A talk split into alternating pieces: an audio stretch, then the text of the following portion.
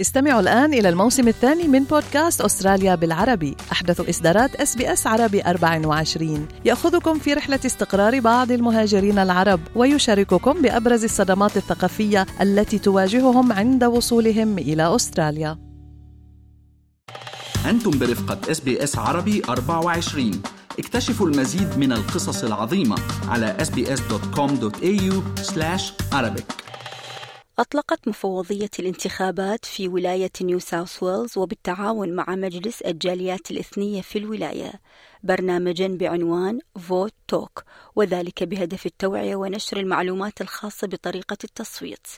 أجريت أنا منال العاني لقاء مع السيدة فدا الحداد منسقة الانتخابات في مجلس الجاليات الإثنية في ولاية نيو ساوث ويلز وقدمت السيدة فدا في الحلقة الأولى من هذه السلسلة العديد من المعلومات المهمة.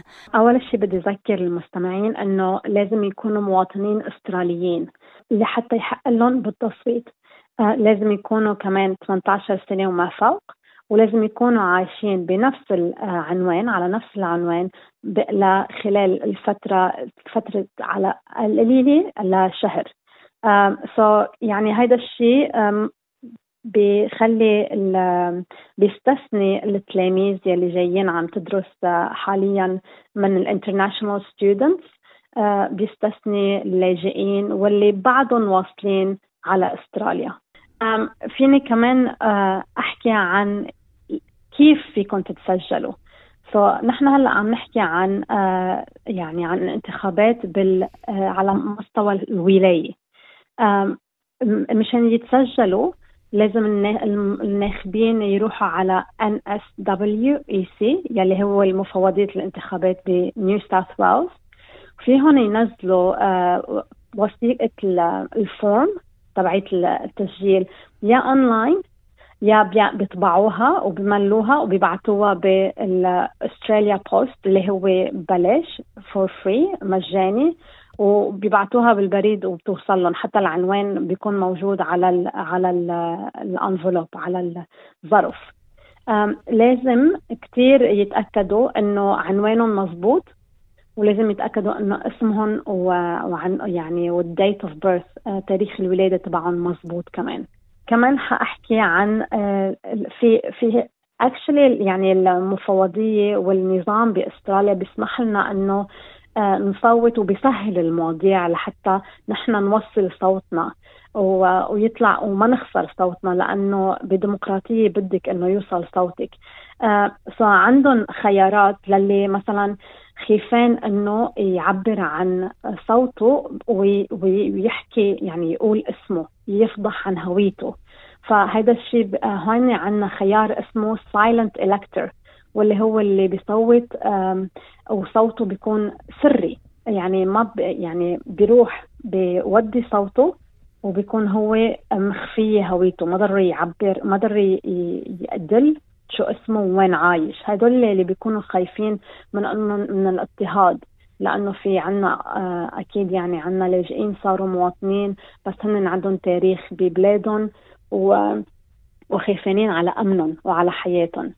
في عنا كمان خيار بإنهم يصوتوا يلي بتعرفي في عنا للأسف سكان أو أو يعني مواطنين عايشين بنيو ساوث ويلز ما عندهم عنوان ولا يعني صاير عندهم حوادث صار عندهم ظروف تركوا بيتهم وما عندهم بيت حاليا. ففي كمان عنا هدول ال options إنه نروح ونسأل المساعدة وأكيد في كتير معلومات على ال website تبع elections.nsw.gov.au بالعربي. وفيديوهات بتعلمنا أكثر عن شو هن الخيارات تبعونا. معلومات مهمة منك ست فداء لكن في حال إنه الشخص ما يكون موجود بيوم الانتخابات بولاية نيو ساوث ويلز بيوم الخامس والعشرين من آذار مارس. كيف يصوت بهذه الحالة؟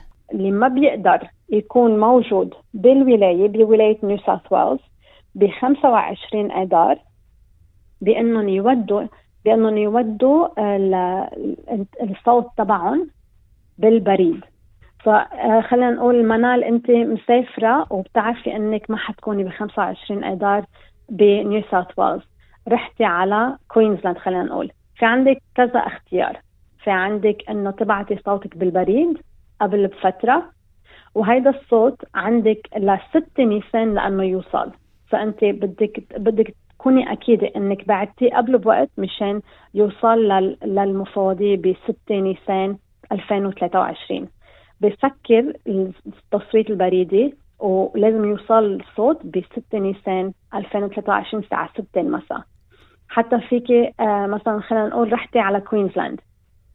في مراكز اقتراع مفتوحة بولايات تانية وهي محددة للناخبين اللي عايشين بنيو ساوث ويلز اللي مضطرين إنه ينتخبوا بهيدا النهار بس ما موجودين بالولاية.